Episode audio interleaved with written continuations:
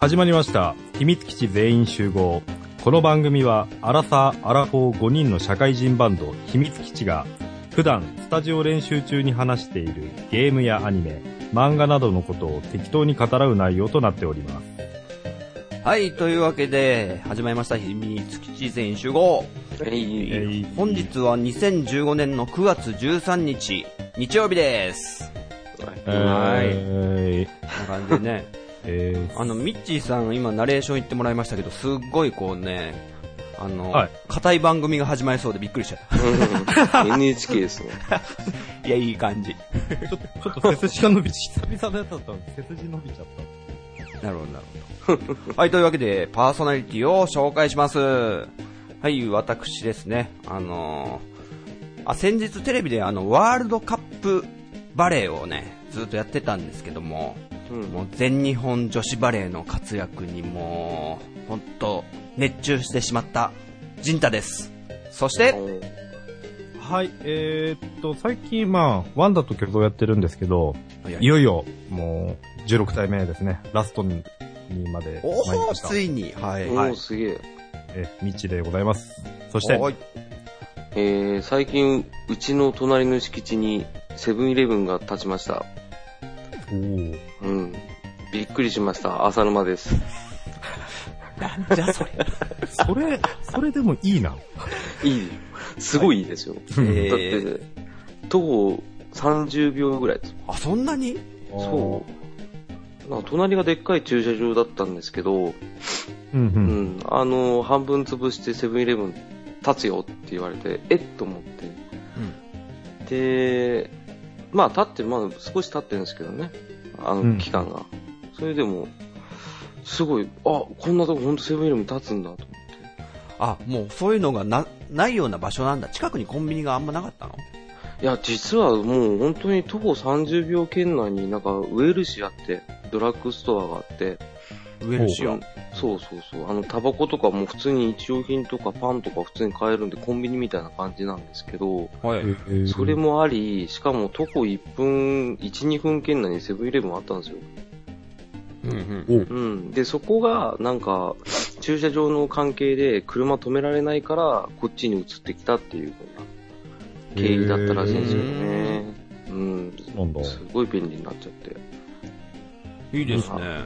超いいっすね。ただ、まあ若干、店舗が広くなって、で、店員さんも変わっちゃったんで、ん。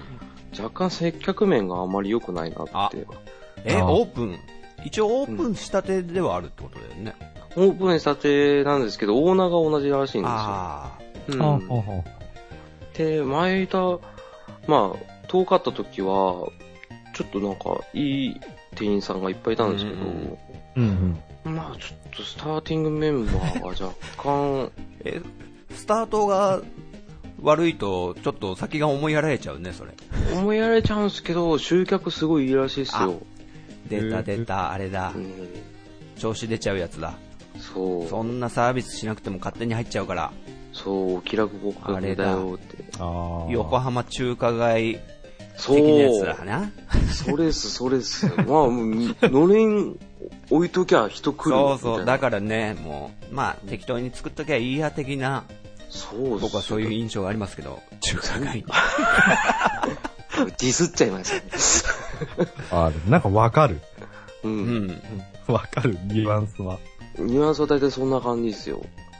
うん、俺もわかるわかるって言っちゃっ たけど。うん、な感じの浅沼さんに、ミッチーさんがワンダの巨像がついに、はいラストっすか。いやー、思ったよりは早く来ましたね、自分的には。うんうん。うーん。あ、これでも、うんミッチーさんもここまで来たわけですから、えもう自信につながるじゃないですか、これ。え。いやー、でこれいも、けるじゃん。アクションゲーム。でも途中、やっぱりね、ちょっと娘たちのうんネタバレとかっていうのが、事件とかありそう。 そう、だから自力で解けてないっていうのはちょっともやもやしてるんですけど、うんあそう、いやでも16体目ちょっと、やばいですね。なんか、まあまだ始めて2回ぐらいなんですけど、うん。あ。うんうん。なんか、途中まではいけるんだけど、その先どうやっていけばいいのかが、もう皆目見当つかずって感じ。あら。今そこで困っちゃってる状態ですね。うん16体目は自力で頑張ろうとしてるってことですよね。ああ、もちろんです。だから娘たちにも黙ってろって感 じ言うんじゃねかえ、っこ言ういいんじゃねえぞ、みたいな。い分かってるのかなでも娘さんたちは。や、もうね、見たって。ああ、見た。あの、YouTube でまあ、ね、調べてるんですけど、うん。そうう。ーんなんかエンディングもどういうことになるのかって全部分かってて、あらも うあ、それも知ってるのそう全部見ちゃったみ たいで。お前、お前ら言うんじゃねえかな、みたいな。ずっと脅しっぱな しです。なんかそんな逆にね調子ですね。クリアしたらまたちょっと教えてくださいということで。いやーもう、あれですね、俺のこう、1体目から16体目までのこう、1個ずつこう、何、解説、お、いいね、いいね。おか語り、ワンダ語り。いいね、いいね、いいいいなね。もう完全ネタバレっていう ね。1体目はここを狙ってください、みたいな。で、それやってもらいましょう、番組内で。うん。うんうんということで、はいあー僕は、僕は、あの、全日本女子バレーの話をね、ああ、はいちょはっいとは軽い。くというかうん。まあ言っても、昔からすごい大好きなんで、うん。言ってましたね。そうなんですよ。うん。不思議と中継すごいされてるじゃないですか、バレーボールって。絶対しますね。うんうんで、も、なんかゲームってあんま盛り上がってないよなって思ったんですよね、バレーボール。あ言われてみればって感じしないゲームそおう。あ。本当ーにゲーセンで一回見たぐらいですね。そうそう、なんか横からのそうそうアそングうルそうのやつでしょ。そうそうそう。とか、あと、ディスクシステムに一応任天堂からバレーボールもね、ええ、あっあたっったんけだよな。ね。あれ、なんだっけ国尾くんシリーズで、うんバレーボールってなかったっけ熱血それ高校はバレーボールありそうだけど、あれ、ドッジボールルと、あとなんかもう一つなんかあった記憶があるんだよな。アイスコホッケーとかですよ。あアイスホッケーか。バスケはバそうスケ、バスケなかったバスケもありましたよ。あ、バスケ、あ、そうか、バレーボールじゃなかったか。ここでバレーボールがあるかないかで随分このね、ゲームのメジャー度が変わってくる気がするな。うん。なんでも、くにおくんシリーズであるのって、めオリンピックとか、え運動会とか、うん。えリンピーックと、オリンピックあんのびっくり新記録っていうやつが確かあったんですよね。国尾くんたちがオリンピック出るってことそうっす。オリンピックの競技っぽいやつをやるんですよ。あの、ぽいハやつをねードルとか、へ棒ぇー。高跳びとか、あと柔道とか、国尾くん。そうそうそう、あと時代劇と、あとなんだ、あれ超やったんですよね。俺、国尾くんからやってほしいぐらいやったんですよ。じゃあその、なんだっけ、テクノスジャパンかなんかだっそうけてな。か、さあやりましょう。あー超やりたいですね。この間あの、暴れラジオスさんの方で、あの、倒産してしまったゲーム会社特集であー熱いな。上がってましたけど、あ、倒産したんですかしたらしいよ。もしあシくョッはクだ譲渡したのかわかんないけど。ね、そこら辺でまたやるということで、ね、だかはい。らバレーボールゲームが意外にないなと。うんうんうんうん。これしかだから人気はすごいあんのに、ゲームはないっていう不思議な関係うっていうのをん。ね、ね。ちょっと思ったんですよ。確かに不思議っすわ。はい。ということで、今回は、えー、この3人で、ジンタ、ミッチー、浅沼の3人でやっていきたいと思います。はい。それでは行ってみましょうか秘密基地全員集合。ちょっとちょっとちょっとちょっと。もうちょいこうな。え、もうだから、当たり、もうちょい切れ味よくあるでしょうよ。合わせたならそうなぬるべーってなんで るすけど。 ぬべーって感じだった今。えなんかいいかなと思って。じゃあね、もう一個じゃあ、爽や爽やかバージョンもください、じゃあ。はい。はいはい。秘密基地全員集合お腹入っちゃった。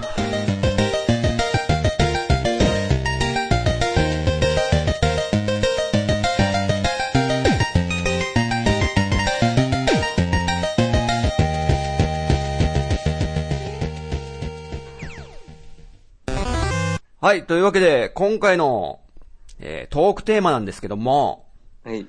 前回、ナムコやりましたね。というわはけで、その、ナムコ会に続き、今回は、い。はい。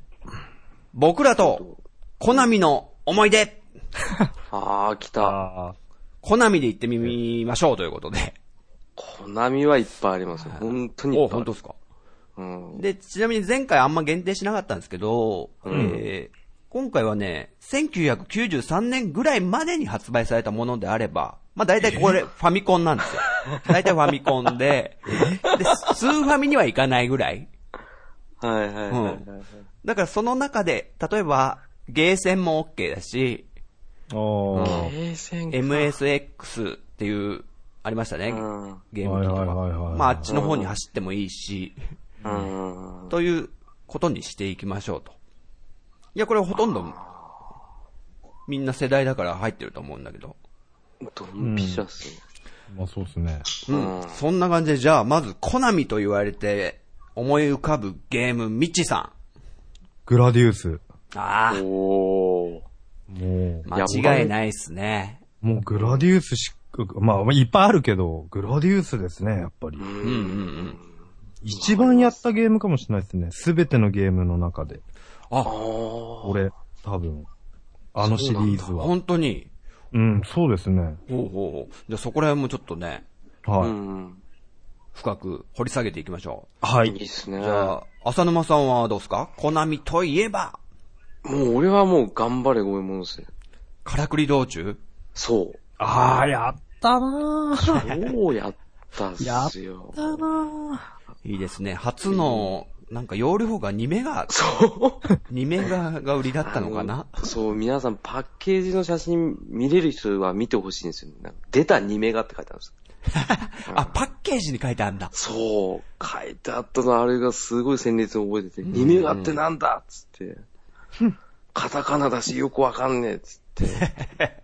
でも今考えたら容量少ねえなと思うん ですよ。そこら辺が好きなんですどん、2メ ,2 メガっつってもなんか今の2メガじゃなくてなんか単位とかが若干ことと異なるようなよ。なん話かで、すよね。まあそこら辺はそうっね、すね細かいことはいっか。まあ、グーグルがあるから大丈夫です。うん調べてください。はい。へえ、グラディウス、頑張れゴエモンときたか。じゃあ僕、なんだろうな。僕もね、グラディウスって言おうと思ったんですけど。いや、いいですよ。C って言えば、グーニーズかな。ああ、いいあな、ーグーニーズは。あれもね、すごくやりましたね、僕。やったなー。うん音楽がいいんですよ。音楽が。ね。うん。じゃあそこら辺も、えー、含めてどうしましょうかね。じゃあまず、グラディウスの話しますうん。うん。あはい。グラディウスといえばだってもう一番有名ななんか、裏技があるでしょ、ミッチーさん。うん。有名な裏技。ああ、そうですね。 何ですかああ、ああ、今思い出せない。あれ上上、うん。下下、うん。うん。左右、左右、BA か。おおー。 やっぱり覚えてもんですね。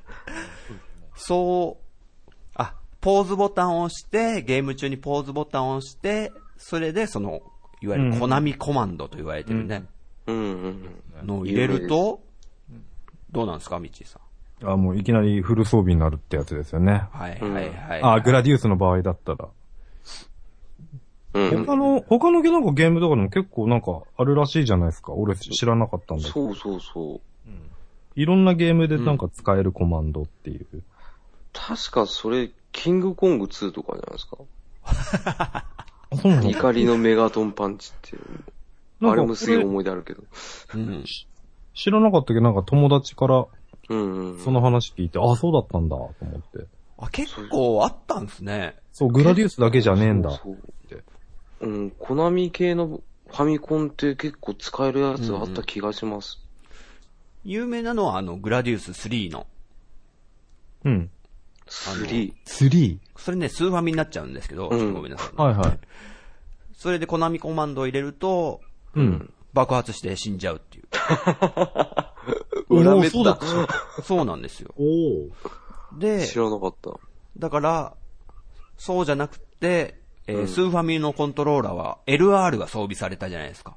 うーん。だからあ、上上下下 LR、LR、BA なんですよ。あーそしたらフル装備になるんですよ。ああった気がする。もう、コナミのね、お遊びが。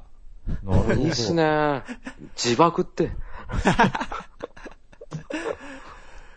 コナミコマンド、他に、できるのって何なんだろうちょっと調べてみますかはい。なんかね、友達から聞いたんですよね。あ、うんコントラだっ一て個あった気がする、コントラシリーズだって。うわコントラか。ああ、コントラあったね。え、なんか、悪魔城のなんか、ちっちゃい子のやつってあった気がするんですけど。悪ド魔ラキュ城ラ。くんああ、あったね、ドラキュラくん。確かそれで使えた気が。これ結構いっぱいあるぞ。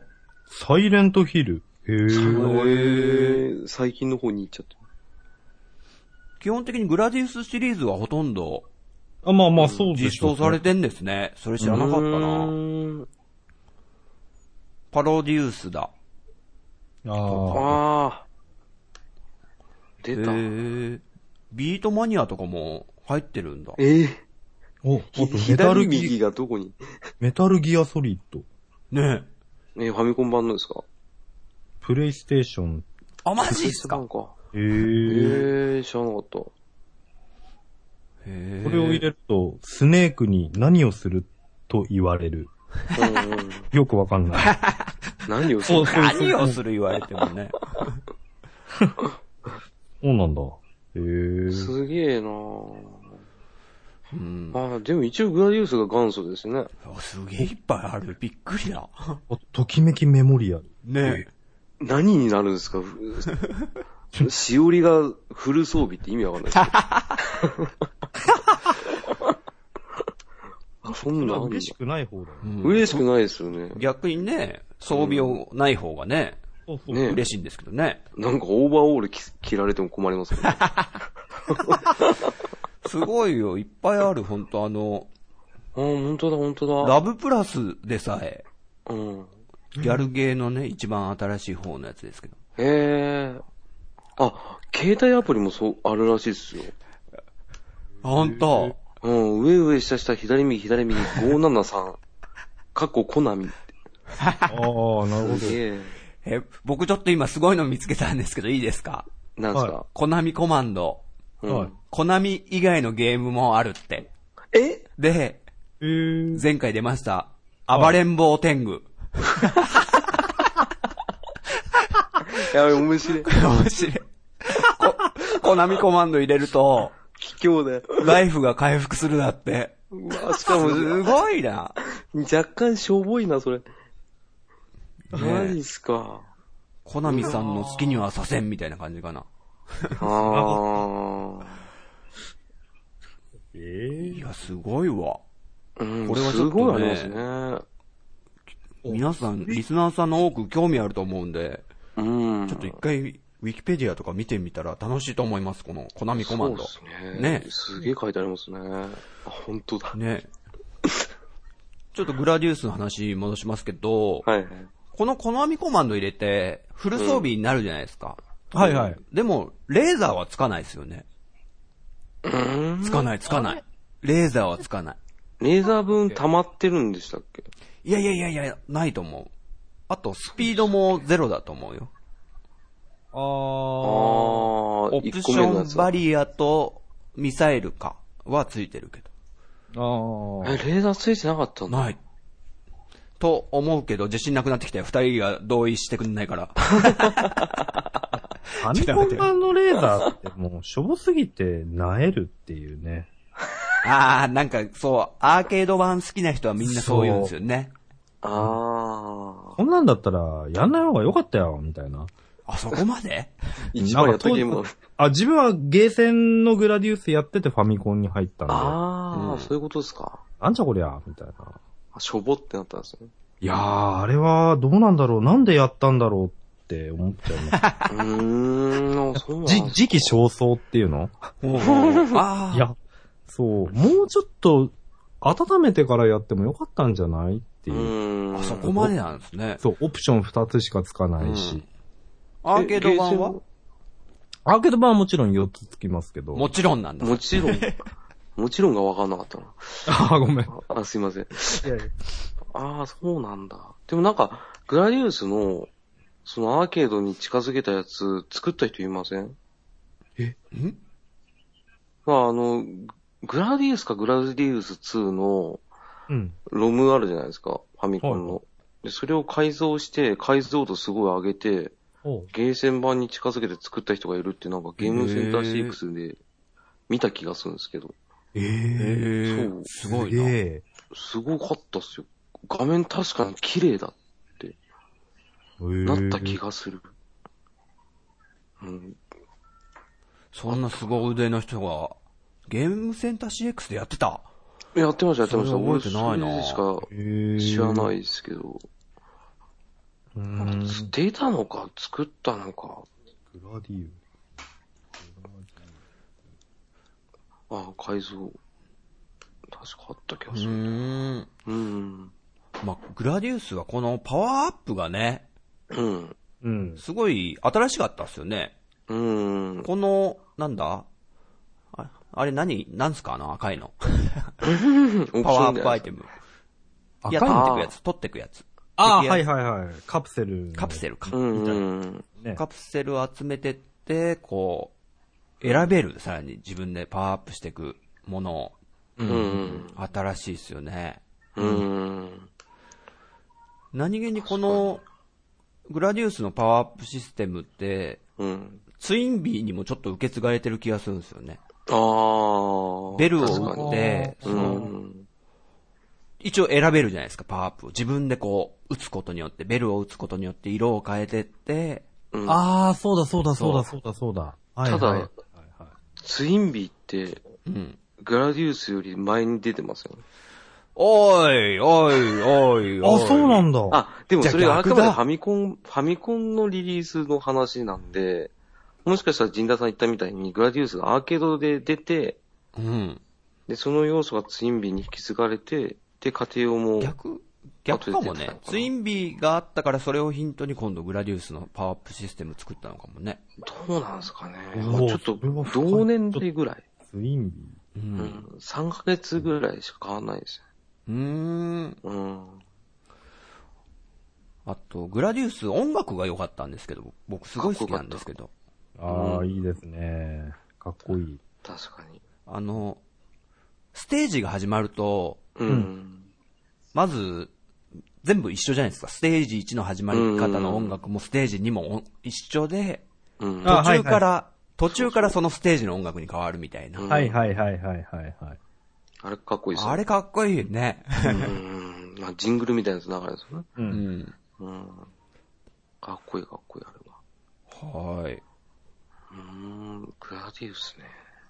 ツインビーっていつ発表されたんだろう。ツインビー。ツインビーが、ファミコンで言うと86年の1月4日。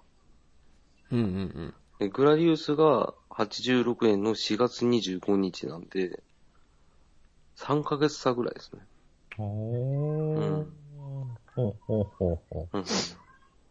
でもツインビーもアーケードにあったんですかツインビーありました。俺は見。ああったたんですね。ううんうん。ん。ーんじゃあ、多分アーケードで見た方が多分一番正確かもしツインビーあれなんですよね。初めから、あの、二人同時プレイできるじゃないですかうん。うん。れない。はいはいはいはい。で、あれなんですよ。初めから二人ど、一人でやるときも二人同時プレイにして、あの、手繋ぐと、はいはいビーム出るじゃないですか。はいはうい。ん。あれでクリアするっていう。すごいぞ。ああ、そうもう二つ繋がっちゃってたら、どっちかのでがコントロールできるんでしたっけああ、そうです、そうです、そうです。あそう ?HP 側で。そうです、そうですそうです。あ、それってある意味でも、2コインいるってことですよね。あ、あ、それはあれですよ。ファミコン、ファミコンの時ですよ。あ、ファミコンの時あか。そうそう。アーケードでお金もったいないからそれはできないー。。うんうん。さすがに。確かに。金持ちプレイだなとか思っ て。いやいやいや、うん無理無理無理。ブルジャーっすね。しかもコナミちょっと狙ったんじゃないかなとか思って、こう、ね。ああ。コインを稼ぐために。ああ、でも、そのマーケティングはあり得るかもな。あの、将来的にあのコナミが出す B マニ、ビートマニアとかって、うんはいはい二人、2P 側も一緒にコントロールしてやる人いるじゃないですか。あ、います、はいますはい、今すっげえつわもの。はいはういん、いるいる。それに通じてんのかなとかちょっと思っちゃったりしたんですけど ね。あー、でもやってた人いるかもしれないですね、もしかしたら。ねあー、すごいな。スピーカえ。え浅沼さんの頑張れゴエモンー。頑張れ、ゴエモンは超友達ん家でやりましたよ。やったね、これもやった、やった。ほんと面白かった。ちゃんとあれですもんね、あの、街の、ああ、でもそっか、ワンの場合はずっと街でしたっけいや、 途中どなうなんんだかろうね崖みたいなとこもあった気がするけどあな。りましたっけま山、あそこら山辺曖昧。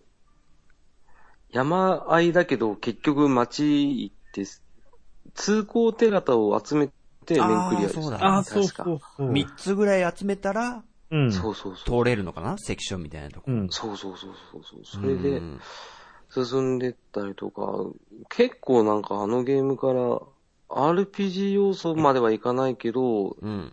なんかよろずやとかで、あそう、草履買うとスピード上がったりとか、まほあうほうほうこれもグラディウスっぽいですよね。うんうんうんなんか、ミノ買ったら一回攻撃防げるとかっていうやつがついたと思うんですよね。ー。うんうん。ちゃんをはじめに。で、やっぱり、コナミのゲーム面白いのはなんか、裏面とかがあったりとか、はいはいはい。うん、頑張れゴエモンもなんか、岩の上ぐらいにぴょんぴょんジャンプすると隠し通路が出たりとか。あー、なんかあったなそう。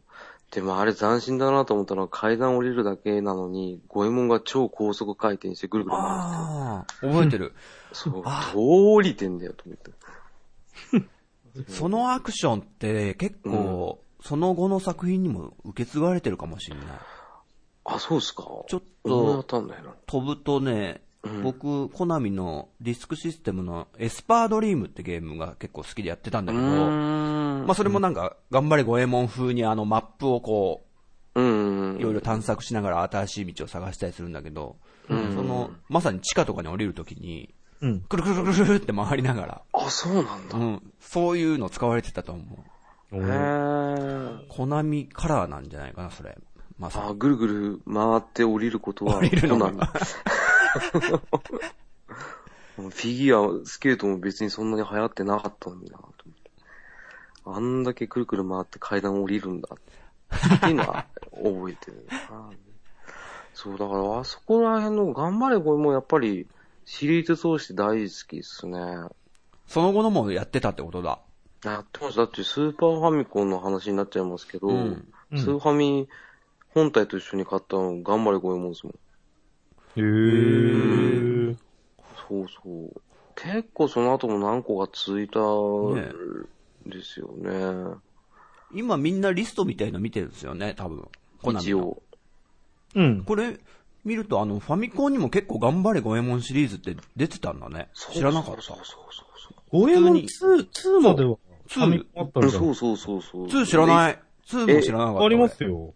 ありますあの、エビス丸が出てくるんですよ。俺あ、そこで登場なんだ。そうそうそうそうそうそうそう。結構あ、あの人古いんですよ。エビス 丸。そう。で、頑張れゴエモン外伝が、うん確か RPG なんですよね。ああ、そうなんだ。これはなんとなくね、覚えがある。消えた黄金キセル。そう。で、それも外伝の2が出て、へうー。ん。ぐらいですね。あとはワイワイワールドに出てくるぐらい。ワイワイワールドに出てたんだ、ゴエモン。出てますよ。ワンから出て出てますたよ、確か。そうだよね。出てないとおかしいなとは思ったんだけどさ。うん、結構代表、コナミを代表するキャラの一人には選ばれてますよ。うん、うん、ううんうんうん。ワイワイワールドも面白かったな ぁうん。ちょっと脱線しちゃいます。いえいえ。うん。コナミマン。コナミマン。コナミマンっていつ登場したんだろうね、でもそもそ も。そう。一回も登場しないでいきなりコナミマンだって出てきたんですよね。あの、隠しキャラで出てたんだよ。あれそうでしたっけマントで飛ぶやつですよね。あの、グーニーズとかに出てたよ、コナミマン多あ、分。出てたんですか隠しキャラ。あ、知らなかった。そう。あ、グーニーズって隠しキャラの、なんつうの、それをバグじゃなくて、こう、制作者がうん。いっぱい入れたことでも話題になったと思うんだよね。ええー。それ、が、デフォルトというか、隠しキャラを出して初めてこう、なんていうのかええー、知らなかった。な、クリアしやすくなるみたいな。あだっけあ。あれもなんかダイヤを集めて、ああ、そうそう次そのう。面行くとかいうやつでしたよね、確か。ダイヤを集めると、確か、うん。体力回復するんじゃなかったかあら、な。違かったっけあ、子供を助けるんでしたっけ子供を助けて鍵をうん3つぐらい集めるの。あーそしたら、そうそそうそうのステージの最後にでっかいね、扉というか、まあ壁みたいのがあって、それ。ですよね。うん。あ、じゃあダイヤじゃないや。なんで間違えたんだろう。なんかダイヤ集めてた気がするんだろう。ダイダイヤもあったよ、でも。ありましたっけ、うんあ、で、それが体力回復でしたっけそうそうそう。あ、そうだ、そうだ。なんか何のタイミングでどのアイテムがなんかいきなりポンと現れるとかってすごくそういう印象があるんであ。あ、うんうなんかいきなり歩いてるといきなりダイヤがポコポコポコと現れる。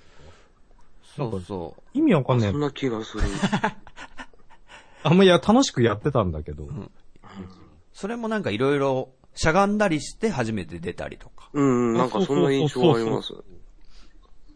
いろんな出し方ありましたよね。うん。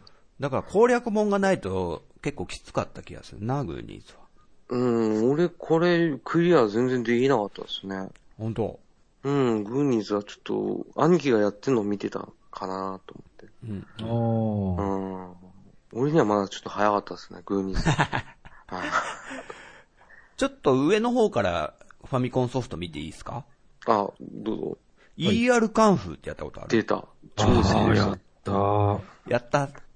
すげえやりました、これあ親指が痛い、そう、痛くなっ痛くなたるそう記憶があるね。これも永遠、永遠ループじゃないですけど、なんか、クリアするとまた一面からですよね。うんうん。うん。そうそう。確か。で、これゲーセンにあったんですよね、確か。ああ、そうかも。あ、そうそうそうそううそう、ん、あっありました、ありたまし記憶があるんですよね。やらかくは面白かったですね。ねいわゆる1対1でこう、ボスと戦うのをね、そう一面が棒使いで、二面がなんか、うん。火吹いたり、何それ空飛んだりとか、うん女の子も出てきたりとか、た。あ、そうですね。そうよね。ね対戦格闘の結構思想的なものなのかなとかちょっと思ったんですうけど、ねん。どうなんだそうですよね。これとか ER カンフ、ん ?ER カンフーだとケルナグールとかぐらいしかあピンとこないですよね。あれなんだっけスパルタン X ってど、うんうんタイミングこの、これの後こあ、どれうもなマんキだろくそあれ結構初期ですよね。うん。で、しかもあれ、声、喋りましたよね。あ、そうそう そう。あ、うん。あの、敵役笑いますよね。う。わ、あ、あ、あ、そうそうそうそうあ、かぶっちゃった今。みんな真似してたから。うん。やってた。 ER カンフーは、そうそう1985年、ねコナミスパルタン X あ、ER カンフーじゃねえや。スパルタン X 様。要は、あれですよね、ミッチーさんが言いたいのは、スパルタン X のボス戦うん。だけをうん ER カンフーは集めたような感じだから、ちょっとどっちかあがそうそうそうそう、どっちかが真似したんじゃねえ的な感じですよね。そうなあれなんか似てかるぶ、すげえ似てるとかはぶすっごいて思んってだたよなーとかうんう。思ん。って。どっちもすげえ好きでやってましたけど。うん。ああ、スパルタン X、スパルタン、ゲームは、1984年12月ってああ、いいことね。は、あ、いあや、そうなんだっけ。あ、スパルタン X の方が早いですね。お、そうなんだ。うん。アイレムって。 他ピンとこないですけど。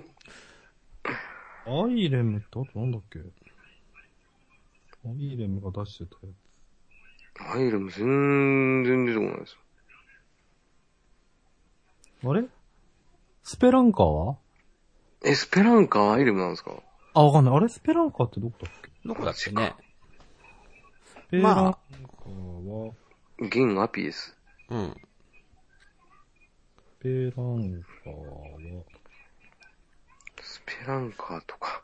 まあ、アイレムはまた違う時にア話イレムすとい会うことで、あ、そうですね。確かに。そうそう。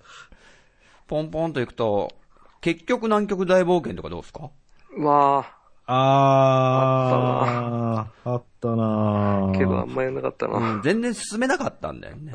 うんあんま、じゃあこれはぽいってことで。 で、これ聞きたかったんですよ。ハイパーオリンピック。やったややっったた。あ、これはやったみんな。やったうんファミコン、コントローラーぶっ壊れるぐらいやりましたそねう。。で、あの、こするじゃないですか。ボタンをこする専用コントローラー。で、みんな何でこすってたかっていうのを聞きたかったんだよね。おー。あ俺はピンポン玉ですね。おうほうほうほーあー、合理的。うガリガリガリガリガリっつっピてンね。ポン玉でガラガラガラ浅沼さんは俺はもう自力でしたよ。な、その、普通のコントローラーで、もうあの、ファミコンのコントローラーを使ってた。そう。これ使いましたよね、確か。え、できるんだ。そうなんわだか。やったんだあれ俺が思ってるハイパーオリンピックと、そお二人が思ってるハイパーオリンピック違いますファミコンのやつハでイしょパーオリンピックはハイパーオリンピックでしょうよ。ハイパーオリンピックはハイパーオリンピックですよね。俺そんな特別コントローラーなかったです、うちに。えハイパーなかった、なかった。あ、これだ、これだ。あの、わかった AB を、お兄ちゃんに隠されたんだ、お兄ちゃんに。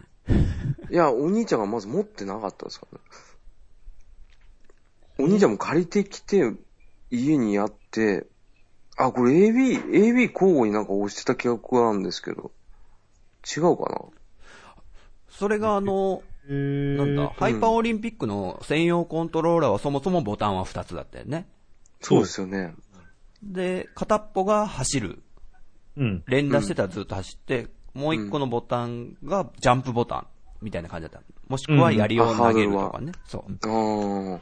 いや、でもこれ普通のコントローラーでやってた記憶ある。普通のコントローラーで普通にできそうな気もするけどね。うん、これは、そうですよ。とりあえず連打するゲームなんだよって言われて、えー、それ試したことない。だったら連射付きでやったらどうなんだろう。ジョイカードとかでやったらすでごきたかっのかたですよ。確かそれ連射でやった気がするんですよね。すげえな。でも9秒台とか出てた気するんですけど、 違かったかな。ちなみに、あ、ちなみに僕は何でこすってたかっていうと、うちの友達の流行りはゴルフボールだったんですよね。あ、近あーい、ピンポン玉ピンに。ポン玉に近いね。はいはいはいはいはい。お俺指だったな。指なはず。なんでだろう。指っていうか、あの、爪の部分の、ちょっと、あれですよね。なんていうのあのあるんですよね。こすりい方やが。そうそう。すいません、わからない。あ、ごめんごめん。なんかあの、俺、指のうん第二関節の、第二関節うん第一関節の下の腹の部分あるじゃないですか。はいはいはい。はおい。も手手のひらの、おうん。なグーにして、うん。そこの腹のところで、グリグリグリグリってやってたんですよ。それ、結構皮、皮が、痛いでしょ、それ。痛い。痛くな、痛くなってくると、第二関節の関節の部分で、ゴロゴロってやるんですよ。いや、それも痛い。 それ、あ痛いですよね。痛い。いや、俺それで立ち打ちすごいなしてたんですよ。ずっと。で、兄貴は、あの、高橋名人に憧れてた節があったんで、うん。 16連射、気味なやつやってたんですよ。はいはいはい。へうんー。痙攣打人差しち指そうそうそうそう。あの、親指と中指で人差し指つまんで、はい人差し指で思いっきり痙攣しながらガーってやるんですよ。であいつは5の力で、俺は義なんですよ。技なんです よ。あいつはいい力か任せなんクですソで。あれか。違うと思だいっますてけど。指、指でやってるから結構力技に、 うん。まあ、あの、思え働るきけどはね両方とも5ですよね。うんあ、そっか。専用コントローラーあったこと自体うもん、ちょっと覚えてなかったですね。一番定番って言われてたのが、あの、鉄定規か。まあ、プラスチックの定規でもいいのか。ブルルン、ブルルンってこう、机にね、あれ、どうや固っ定てさせて、ブルルン、ブルルンってやって。あれでも、こう効果あるあるのかねそう。あるあるあるある。すごい早いよ、あれ。あ、そうなんだ。えー知らなかったへーいや、俺、定規も、俺のやり方と同じで、定規を上に乗せて、こすんのかなと思ってたんですよ。 違う違う違う違う。定規。あ、こす何るでもこする道具として使ってたんじゃないかと。はい。俺、マジでそれ思ってたんですけど、どうやってやるかわかんなくて使ってなかったんですけど、ねえ。ああ、じゃあ、ゴルフボール、卓球、あ、定規。へえ。あれーあの、一つ思ったんですけど、はこのペースで行くと、全然時間が足んないなってことに今、やばいっすね気づきました。い。一言ずつぐらいでいいですよ ね。ざざっと見てなんか、止まるもんはないですかあ、火の鳥。ああ。あー。超面白かったですね。あー、これもやったあー。の音楽も好きでした。う。うんん。ですうね。ん。原作読んだことないんですけどね。あの、花ねがこの当時は。ほんと、ガオーだけなんだよね。そうそうそう。いろいろなんとか編、なんとか編ってあるんですけど、ファミコンは鳳凰編ですもんね。うんうんうんうんうん。火の鳥鳳凰編。あれは面白かった。あの原作知らなくても全然雰囲気も良かったですね。なんか、うんわ、わ、和な感じ。絵を集めてくんだっけそうっす。絵のかけら、パーツか。鳳凰の絵を集めるのか。そうそうそう。ステージクリアすると、パネルもらえて、うんうん。それ全部組み合わせると鳳凰の絵になるって。なんか普通。に、普通にクリアしたんじゃ、真のエンディング見れないんだっけあー。ゲームセンタークリア CX でやってたような。なんか、あそうなのワワープがあるんですね、ワープゾーンみたいなやつが。あーうんで。それで順番通りにワープしていかないと、なんかクリアできないって言ってましたよね、確かへに。ー。うん。しかも、どこの面、なんか、2面、4面、8面とかじゃなくて、なんうんか、遡ったりするんですよね、確か。8面から2面に行って、うんうん2面から、なんか、あーあるね。あったね、そういうややこしいのが。そうそうそう。だから俺はもうあれ雰囲気だけ楽しめばいいゲームだったんで、1面やったら終わりです。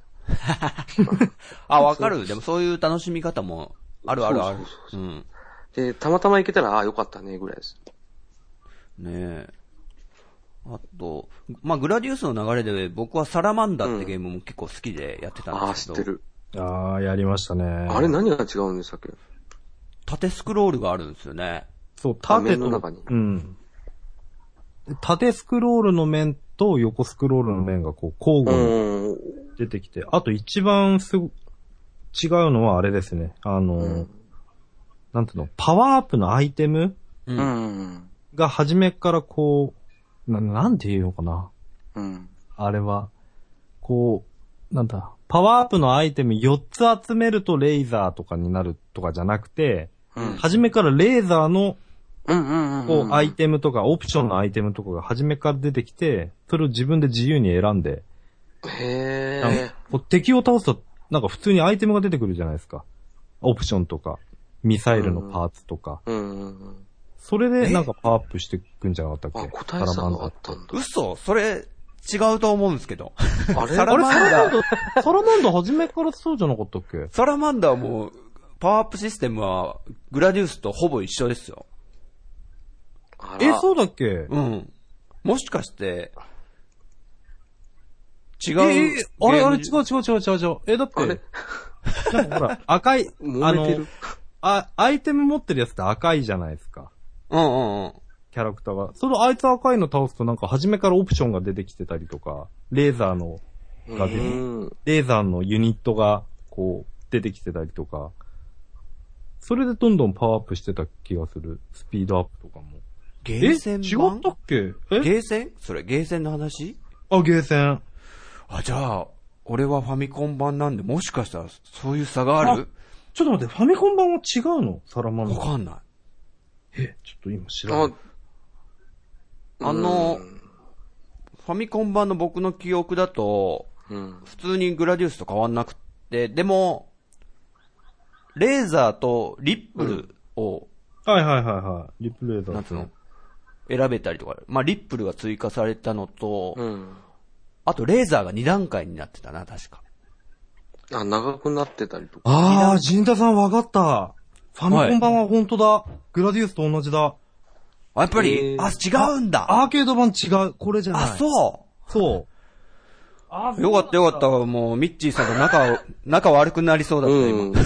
ちょっと、俺どうすればいいんだろう。もう、もう、もう、陣田さんとは口聞かないっす、みたいな。ももうサラマンダで解散の危機だった、今。マジっすか。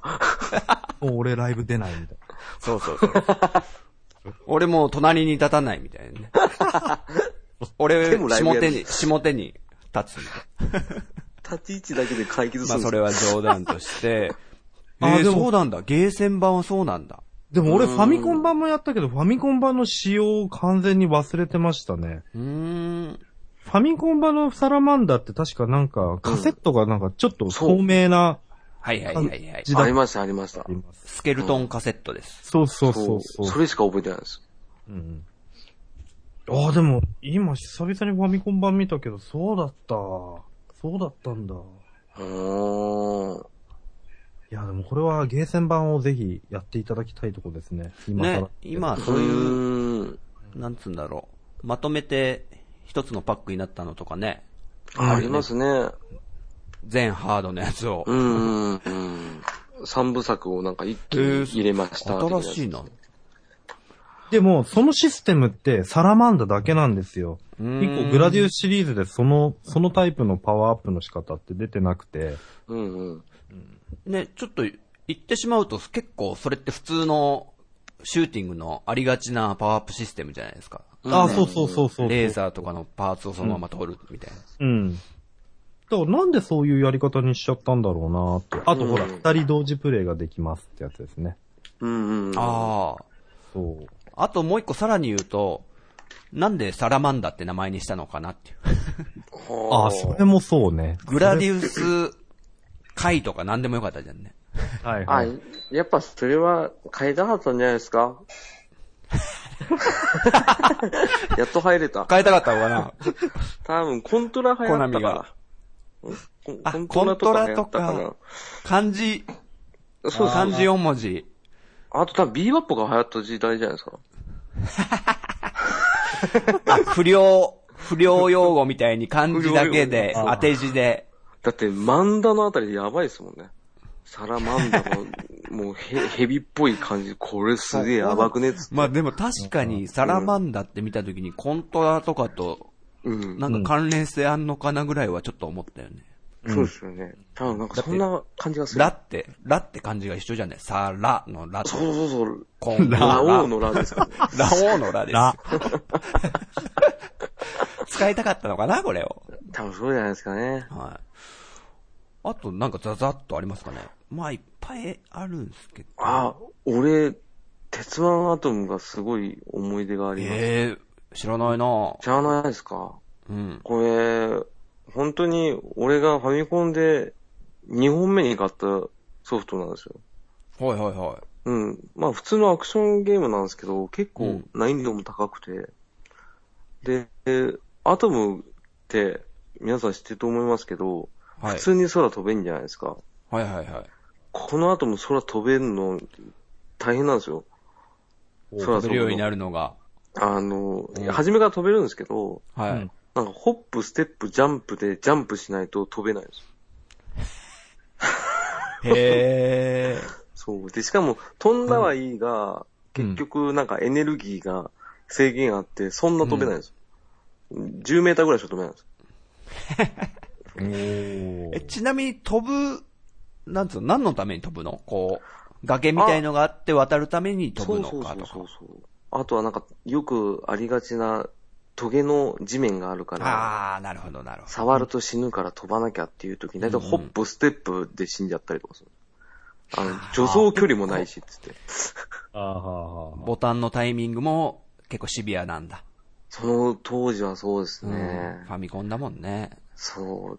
で、あこいつ、死ぬと、こっぱみじんに爆発するんですよ。て危ない危ない。危ないよ。手 触るとで、その部品をお茶の水博士が超早く拾い集めて、組み立ててまた行ってこいってやるんですよ。すげえ。すげえな、これ、と思って。はあ、あ、さっきの火の鳥もよく考えたら手塚治虫で、ねそう、手塚作品を、結コナ構ミ入れはてるんで割すよとやってたのかなそうそうそう。 おでもーこの2作くらいかなこの2作か い。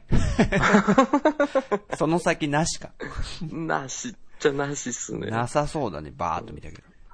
あと、コナミで、ごめんなさいな、なんか喋ってばっかですけど、どうぞあの、激、激カメ忍者伝って、ああえー、何それ激カの、メ。皆さん、他の名前ではすごい有名な、ー。うん。ある映画をはい。モチーフにしたアクションゲームなんですけど。おミッチーさんわかりますはいはいはい、忍者の亀のやつですよね。あ、あほぼそういうこ正と解あ、パクリどうなんですかねこれがすごい謎だったんですよ。当時も。あ、パクリなのか、本当にタートルズなのかってことそうそうそうそうそう。まあ、ミュータント・タートルズの日本語版なのか何なのかって。どうなんだろうね。 でもなんか、そすしたげら、え、そうするかな。タイトルそうをなんタートルズにするんじゃないのかな。普通そうですよね。で、しかも、その後にミュータント・タートルズ出てると思うんですよ ね。TMNT ってやつ。2まで出てるんですよ。でもこれだけ激カメ忍者伝なんですよ。なんなんだろおーなんだろうね。う。なんなんすかね。あ、どうなんすか。激カメ忍者って。でもそれそのまんまだよな。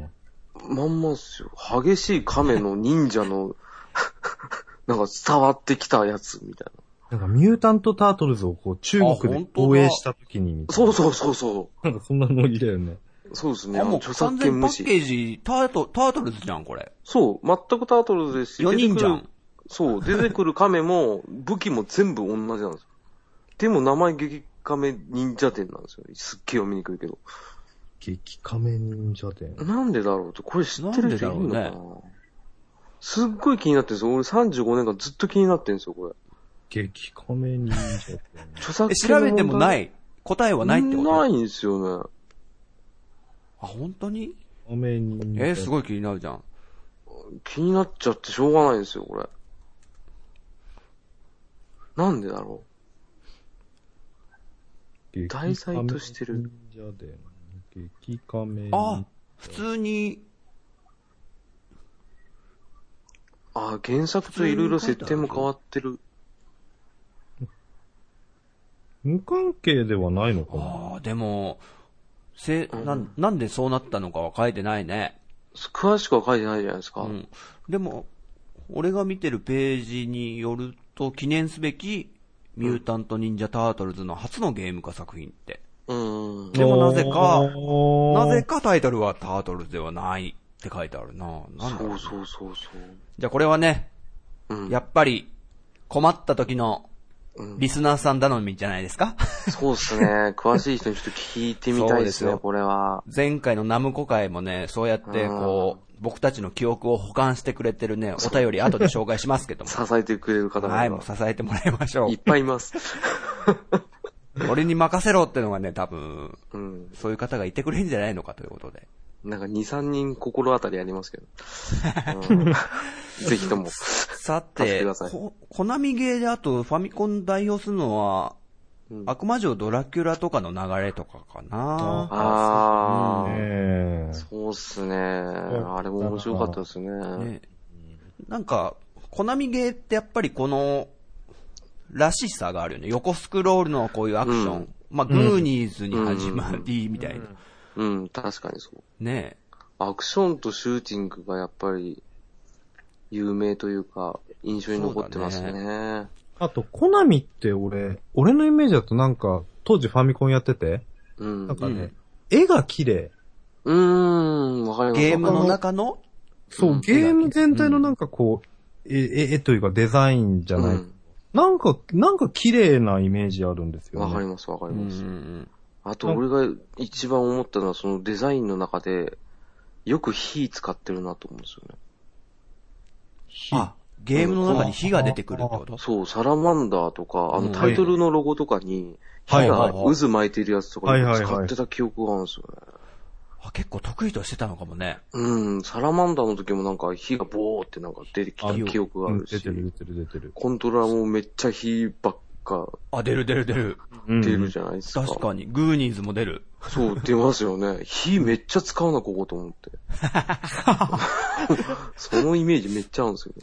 得意だったのかな。うん、なんなんですかね。なんか、色使いがすごい綺麗なのは俺も思いました。うん。うん。なんだろう。ね火の、火の処理をさせるには、うん火の処理の得意な人とかがいたとかかね、え。いたのかもね。もしかしたらそうかもしれないですね。うんあと赤とかって目に入って印象に残りやすいから、うん。頑張れゴエモンとかもう真っ赤ですからね。やつ。あ、五右衛門自体がコスチュームが。まあ、白くなってパワーアップしますけ ど。うん、基本から赤ですからね。ああ、そうですよね。ごめんもん、そうか。そう。で、最終的に一番最後に出したファミコンのタイトル、燃えろツインビーですからね。あ、最後がそれなのあっあ、すよそうなんだ。 93年の3月です。えディスクのだよね。いや、ファミコンです。ファミコンのディスクシステムだよね。あ、ほいやファミコンですファミコンですツインビーだ。へえ。えやっぱ火燃えなろんツインビーのじゃああれだ。カセット版ってことかな。多分そうかもしれないです。ディスクシステム自体は88年で終わってるから、なんかディスクのゲームをカセットでまた出してるようなのが最後の方並んでる気がするんだよね。あー、確かに書いてある。なるほど。うんうんあ、そうだったんだ。容量が追いついたんだ。うん。追いついちゃったんだ。ね、多分。あー、だってもう後期の方だったら結構、何メガまでいってたかうちあの、コナミはディスクシステムのゲーム結構いっぱいあって、な。へーでもね、あんまそこまで知られてないのかなと思ったんですけど、さっきのエスパードリーム知らないよね、多分。知らないです。知らない。で、も悪魔城ドラキュラってや最初はやっぱディスクだったからね。うん、ああ、そうか。うん。うん。で、そう、その流れのなんか、いろいろあったんだけど、うん。なんでうちにいっぱいあったかっていうと、ディスクってね、安かったんだよね。あ、そうなんですか。定価がまず2600円ぐらいじゃないかな。安っ。へゲームとしてえ。そうなんだ。でしかも書き書き換えできるでしょはういんはうんうんで、しかも、ディスクってし廃れ始めたから、うんどんどんどんどん投げ売りで、あもうはあ ワゴの、ンすセべルてだ。のディスクのゲームがなんか、500円とかで売っててさ。へえ。い。うん、うん、うん。だからいっぱい、結構いっぱい遊んだ記憶がある。グリーンベレーなんてゲームもあったんだけど、知らないな。知らない。これなんか、メタルギアの、なんか、流れ組んでんじゃないかなって僕思うんですけど、ちょっと戦場あ多いっをすね潜入するみたいな流れが。おう、確かおうに。。はいありそう。さて、おうあってなフファミコンン2とでも代表的なのはそれなんですかね。うーん。ちょっと一個だけ気になるタイトルがあるんですよね。うんラグランジュポイントってやつ。知らない。そう。あんま知られてないし、俺も知らなかったし、でもなんか名作とかよく、なんつうの、そういうスレッドとか見ると、うん。よく名前が上がってるような気がして。ラグランえジポイント。ー、ラグランジュポインうん。ト。ラグランジュポイント。 RPG なんだ、RPG。ええ、意外。画像。あ、ええ、見たことある気がすんな。本当？パッケージの絵がすごい見覚えがあるんですけど。ああ、やっぱりファミコンの隠れた名作、ラグランジュポイントみたいな書き方がされてるね。うーん。だからファミコン後期ってこういう、たまにあるんですよね。忘れられた。うーん。本当に隠されたやつですよね。 まあやったことはないんですけども。 91年最高の感動 RPG 巨編。ほう。もうスーファミ出始めてたぐらいじゃないのじゃあ。えスーファミうが、ーんスーファミがあの90年ですね91。 90年。あ、もう、すごい出てますよ。じゃあもう、みんなの興味はスーファミに行ってた時だ。あー、頑張ってファミコンで初作ってた時 だ。93年前ですもんね。うん。うん。全然知らないですね。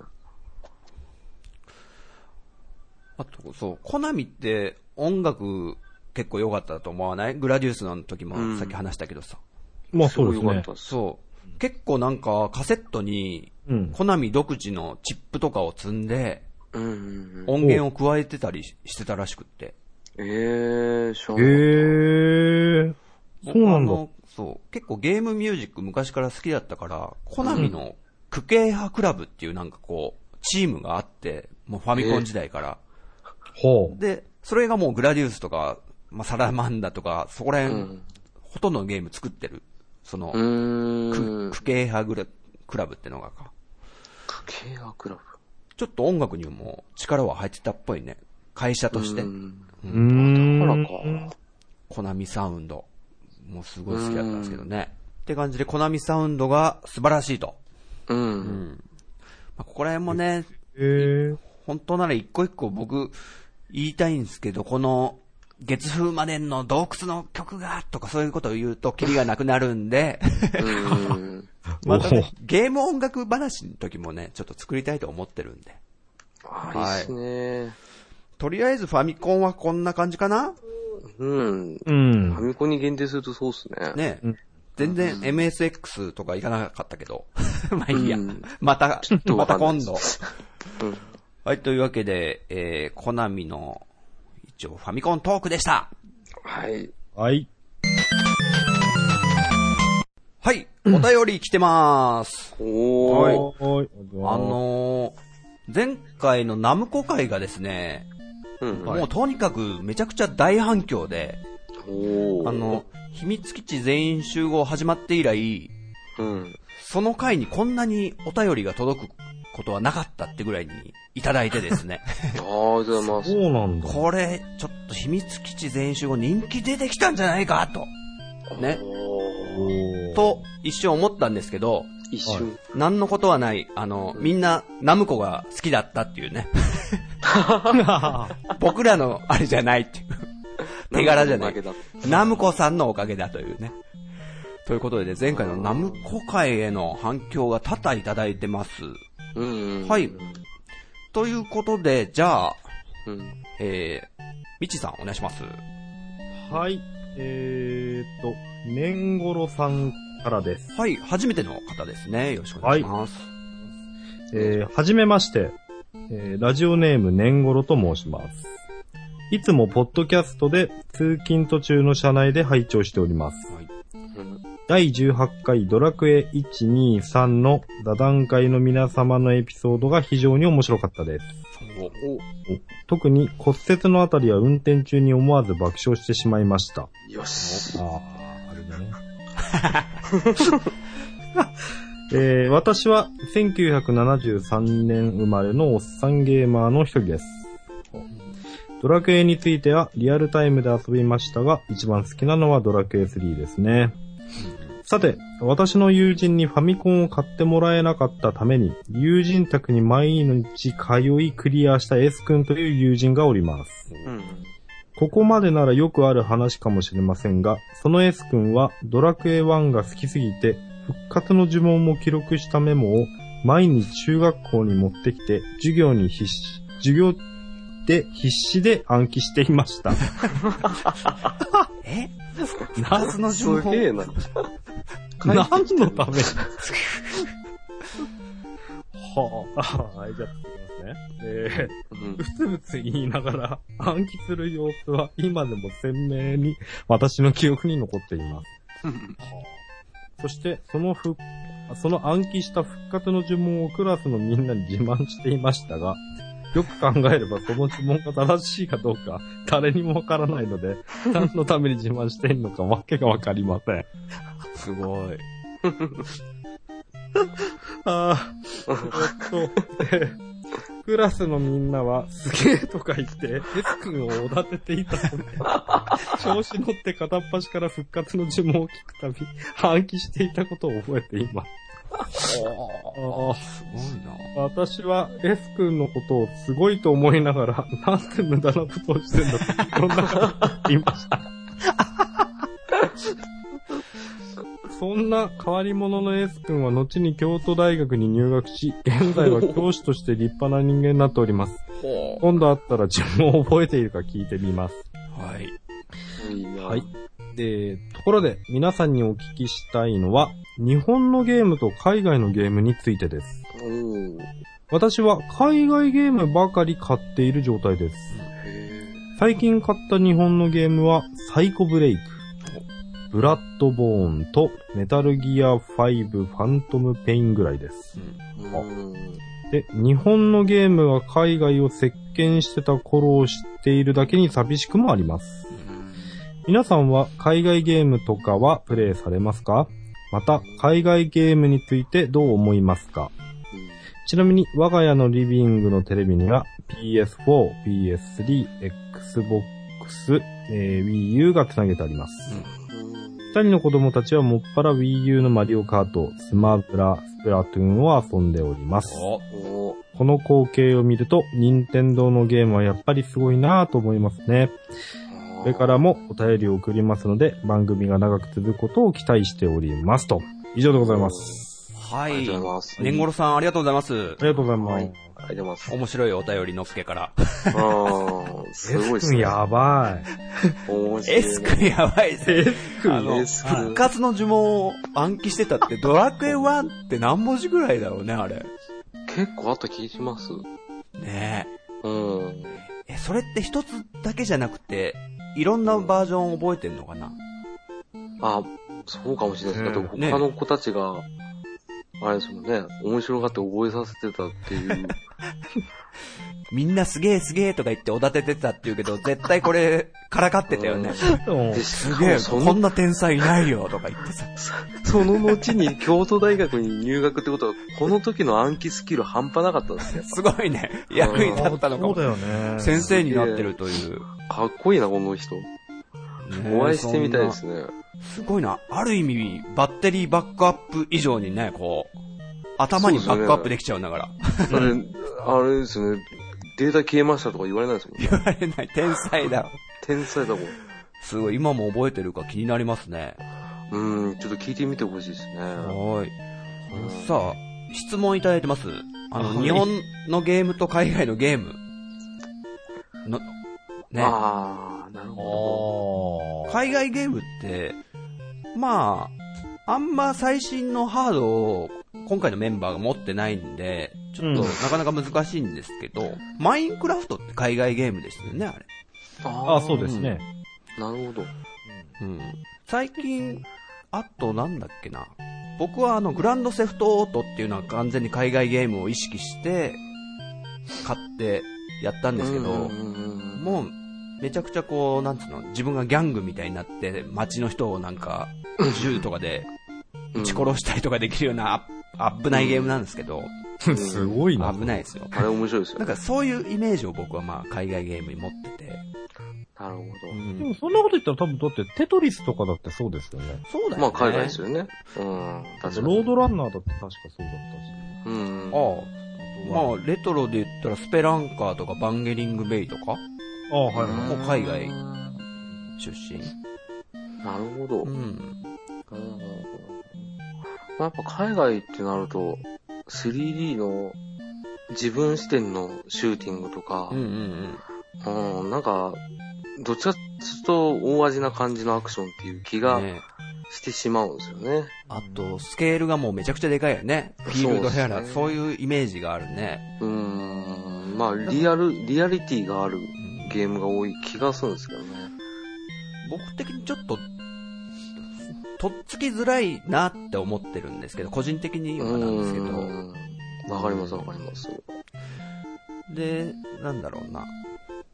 でもそこまでなんか最近はこれが海外のゲームだ、日本のゲームだみたいな振り分けみたいのは自分の中では全然してなくって、うん。。ううんん。なんか面白そうだなって思ったのがたまたま海外のゲームだったりしても、うん結構興味あるのは多いんで、フォールアウトとかいうやつとかも、うんえー、そんなのあっ最前回あの、マッキーさん、ラジトークのマッキーさんが勧めてたウィッチャー3とかも、海外ゲームの RPG なんですけど、へーすごいた興味あるーしそう、なの知らなかったえ。ー。で、でね、最近、なんか、そっちの海外勢に日本のゲームは負けてるみたいな言われ方をまあよくするんですけど、うーん。で、ある人が書いてた記事が、すごく僕、なんか結構心に刺さったというか、うまさにそうだなと思ったのがあったんですけど、はい。日本って昔からゲームを作ってすごく世界に発信してて評価されてたじゃないですか。うんうんで、日本のすごいとこっつうのは、もう、限られた容量で、うんうん。その狭い中で工夫して、面白いゲームを作るってのを得意としてたと。日本は。ううん。んうん。これっ、て日本人の、まさに社会そのものじゃないですか。うんうん。狭い土地で工夫してね。ううんん。。で、海外のゲーム、まあ主にアメリカメーカーとかは、うん。今、すごくブイブイ言わせてるのはもう、容量の制限ってもんがほぼ、ほぼほぼなくなってきてる。うん。ううんだからすごく、なんつうの、得意として、うん。もう物量に物を言わせて、うん。みたいなとこがあるから今海外に押されてんじゃないのかみたいなこと書いてたんですよ。確かに。おー結構それ、まとえてないですか減ってます、減ってます。。おーおーおーだから今、ね、まあ、やっぱ日本の会社だって、人だって少ないだろうし、海外のメーカーとかに比べて、うーん。その中で頑張ってたけど、みたいな。そう。そうっすね。うん、確かにそれは本当にまとえてますね。ううんん。うん。なので、あの、年頃さんの質問にあまり答えてないかもしれないですけども、ああ、そうでそすんな、ね。そんな感じです。うん僕らの。そんな感じですね。。いうことでいいですかはい。はい。はいだから、年頃さんのお子さんがあの、Wii U でスマブラとかスプラトゥーンとかマリオカートを遊んでるっていうのが、これはやっぱ子供心を掴んでる任天堂の凄さだなっていうのは思いますね。うん。すごいですね。すごいですね。うん。これ誇れるとこかな、みたいな。うん。はい、ということで、年頃さん、初めてのお便りで、面白いお便りありがとうございます。ありがとうございます。ありがとうございます。ま、た次回も、面白いやつをっていうとね、プレッシャーかかっちゃうんで、普通のでもいいですからね。うんはい、お待ちしてます。はい。はい、次、えー、じゃあ、浅沼さん、お願いしまはい。えー、ラジオネーム、ケリーさんから。す。はい。はい。こんばんは。ナムコ特集の回を聞きました。僕も子供の時は、ナムコのゲームに大変お世話になりました。お、うん。初めて買ってもらったナムコのゲームは、あーパックマンでした。うん。おうー、んうん。友達が持っていたゲームで欲しいなって思っていたのは、マピーでした。うん。うん。ディグダグも好きですが、あまりうまくプレイできず、うん。ディグダグ2の方が得意だったな。あサンマの名探偵は、バーチャルコンソールで再販されないですかね。難しい感じでしょうね。あと、独眼竜正宗もやりました。ああったねあ、なるほど。初めてプレイしたシミュレーションゲームでしうた。ん今度はぜひ、ジャレコ対等特集をお願いしますね。いいっすね。ジャレコ対等特集。うんあはい。りがとうはい、という感じで、ケリーさん、ありがとうございます。ございます。ありがとうございます。ケリーさんは、えー、ポッドキャスト番組、主に日本の歴史のことを話すラジオ、そして福祉探偵団のパーソナリティさんです。はい。はーい。さて、ナムコに反響いただきましたよ。うんそうですね、早速ですね。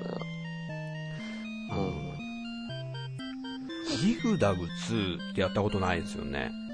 ディグダグってはですね、島をこうして、うんうんそうだそうだ。ああの、なんだっけ、ドリルで。あ、俺の思い出ディグダグ2だ。あ、あ、本当にそうそうそうそうそうあれえあ、じゃあディグダグはやったことない。いや、地中に潜ってうん。やるやつがディグダグですよね。うんあ、そうそう。で、ディグダグ2はなんかあの、陣地じゃないですけど、島をどんどんあ、そう破そう。壊してって、狭めてって敵倒すやつですよね、確か。はいはいはい。あ、2の方がすごい記憶に残ってますね。両方ともやりましたけど。うん。これでも2、1も2も両方とも面白いっていうのは珍しいな。しかもちょっと変わってですね、。ねシステム的に結構変わったのに。そう。うんう。ん。割とどっちもややり込んだ感じ。俺うも。ん。ナムコクオリティだね。うん、すごいですね。僕はあの、独眼竜正宗はやったんですよね。えー、あー。記憶にない。シミュレーションっすよね、普通のあの、信長の野望に始はいはいまはっいはたいタイプの。うんただ、その、信長の野望ってちょっと大人寄りな、難しい感じだったのを、うんこ子供向けのポップな感じにしたのが、この独眼竜正宗で、うんまあ、ちょうど、正宗が大河ドラマとかやってたんじゃないのかな わかんあなあ、いけでども。多分そうでしょうねそんぐらいのね。時期っすよね。はい。まあ、クリアとか全然できなかったんですけど、うん大河ドラマ見てたなぁこの時代は。渡辺謙でしたね、正宗は。そうです、そうです。へえね。 すごい抜擢だったらしいけどね、あの渡辺謙。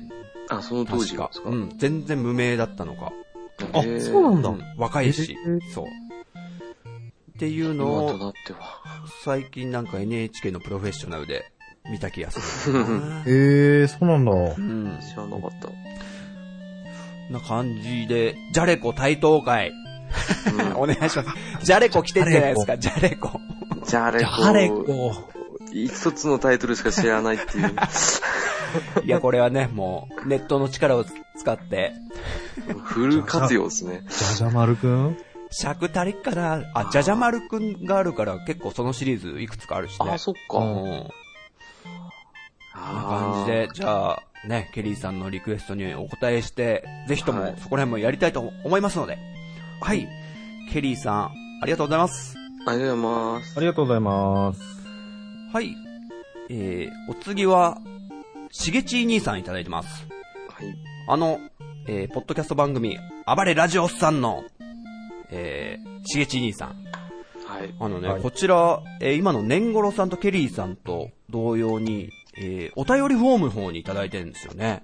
あらこれ、あの、しげち兄さんがそうやってお便りを、お便りフォームから出すって、これ結構珍しいことだと思うんですよね、僕の知る限りなんですけど。ほうほうへーこれ、よほどなんか語りたかったのか、ツイッターで語りきれない、ツイッターの140文字で語りきれないぐらいだったんじゃないかなということ で、じゃあ紹介します、しげち兄さん。はい。前回のあの僕がメタルホークっていうゲーセンのゲームの話をしたことに対して答えてくれてます。はい。はいはいはい。メタルホーク、語ろうか。